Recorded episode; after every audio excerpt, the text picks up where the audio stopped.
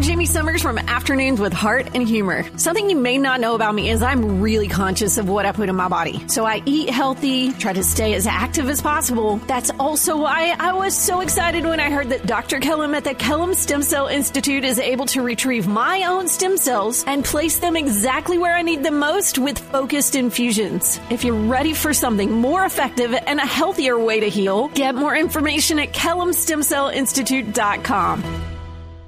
So we got to start with Optimisfits. Like, what is an Optimisfit? An Optimisfit is a nonconformist adventurer, an optimistic misfit who lives with wild, abandoned, childlike wonder and unapologetic optimism. So I just feel like because our culture has been so subsumed by hopelessness, I mean, people are committing suicide once every 40 seconds.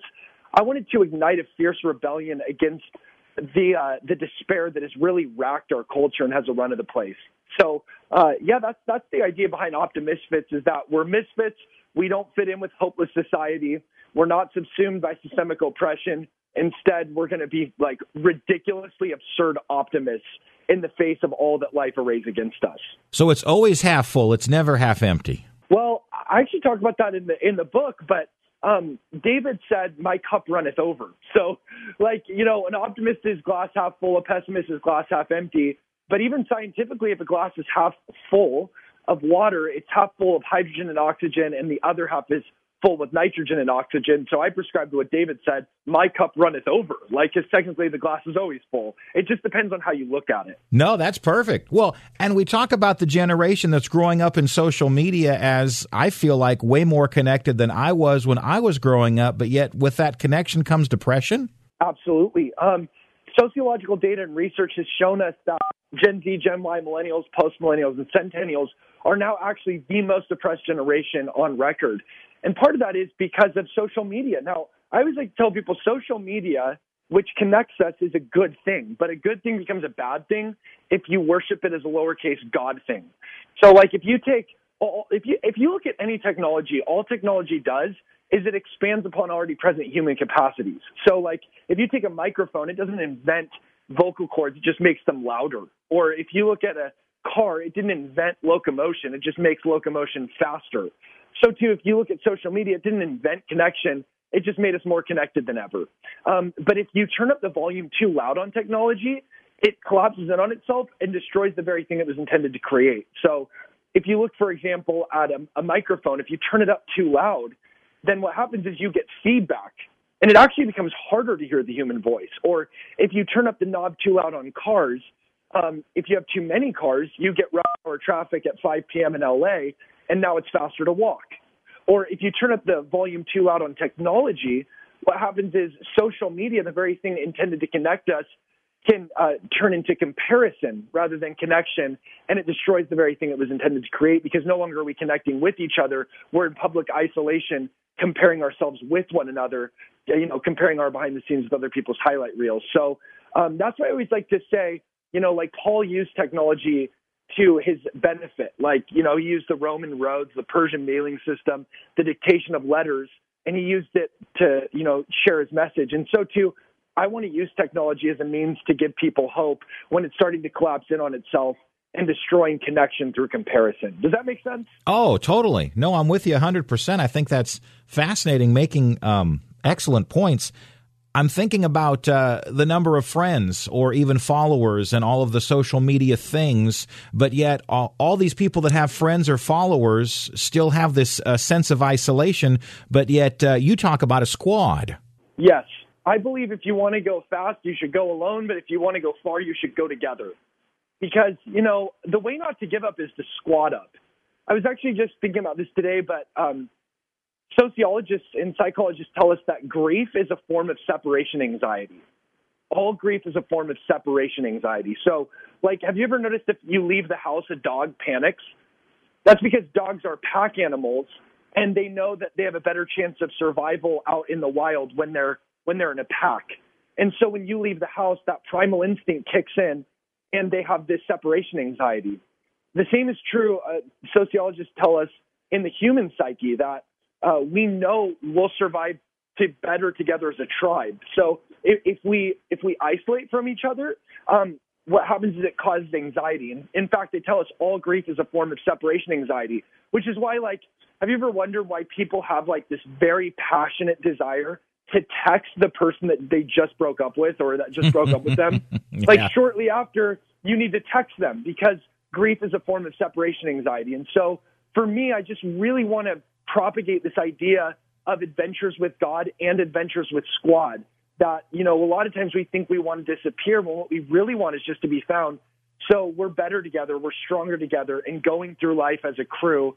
Well, the Bible puts it this way, two are better than one, but a triple-braided cord is not easily broken. It says one can put to flight 1,000, but two can put to flight 10,000. What that means is you can accomplish 10 times more with two people as compared to just one. So squad is so important, not to isolate, but to infiltrate. I'm a firm believer of that. I think that what they say, no man is meant to be an island. The whole idea is the enemy wanting to isolate you and feel like you're the only one dealing with whatever the problem is. Absolutely.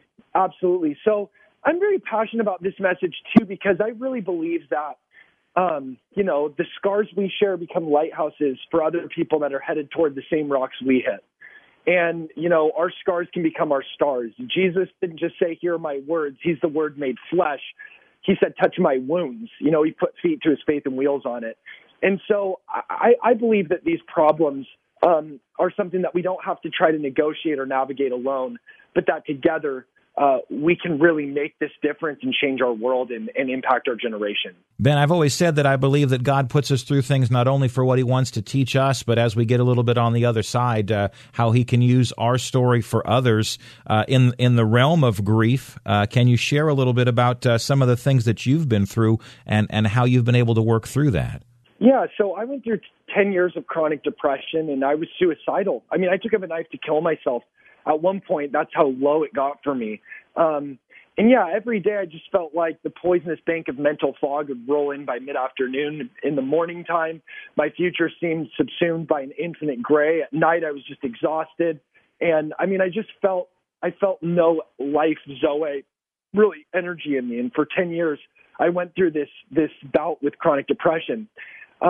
And also, you know, my sister died in a car accident. My brother died of cancer. I mean, we just go through stuff. I went through a romantic heartbreak a few years ago after an 8-year relationship that just left me devastated. I felt like a robot with dead batteries. Like I couldn't even move. I was staring at walls. And so the message that I'm sharing about hope is a message that literally changed my life. Like God used this to save me.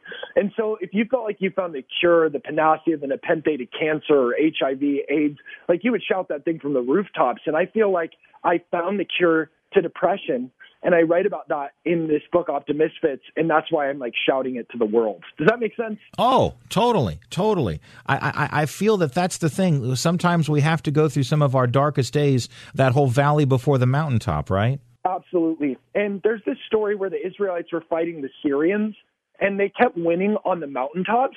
And so the Syrians said, well, your God is the God of the mountain and not of the valley. Because they believed in localized deities back then. Like there was a god for the river, a god for the mountain, a god for, you know, the groves. Mm-hmm. And so the Lord positions the Israelites down into the valley, and the Israelites beat the Syrians in the valley too. And then the Syrians said, okay, your God is not just the God of the mountain, he's the God of the valley. And I think that's very powerful because we need to show our world that the God of hope is not just with us or for us in the good times. He's also with us and for us when we're going through the deepest troughs. He's not just the God of the mountaintops. He's the God of the valleys as well. And that's why I love how, like, Jesus heard, "This is my beloved Son in whom I am well pleased." The Father spoke that over him, both when he was on Mount Hermon, transfigured. That's the tallest mountain in all of Israel, geographically. But he also heard, "This is my beloved Son in whom I am well pleased," when he was baptized in the Jordan River, which is right next to the Dead Sea. And that's the lowest place on planet Earth. And what I like to say is Christ in you is the hope of glory. So the Father's pleased with the Christ in you, whether you're at your tallest peak or going through your deepest valley, whether you're on Hermon or at Jordan, whether you're fighting on the mountaintops or fighting in the valleys, he's just as pleased with you. He's just as for you. And this isn't the end of your story. Well said. Loving this, Ben, so much. Talk a little bit about, of course, the word we're hearing a lot, hope, and then you are the founder of Hope Generation. Yes. So hope in the Old Testament, like when the psalmist said, "In thy word do I hope." The word for hope in the Old Testament is it actually refers to being knitted. So it's not loosey-goosey. It is knitted to ultimate reality. So our hope does not unravel when our circumstances do. It is knitted to the source, to the prime mover, to the origin from whence the universe springs. In the New Testament, the word for hope is elpis in Greek, and it literally means joyful, confident welcome. So this is the joyful confidence whereby we welcome the miracles of God into our life. So hope is not hype.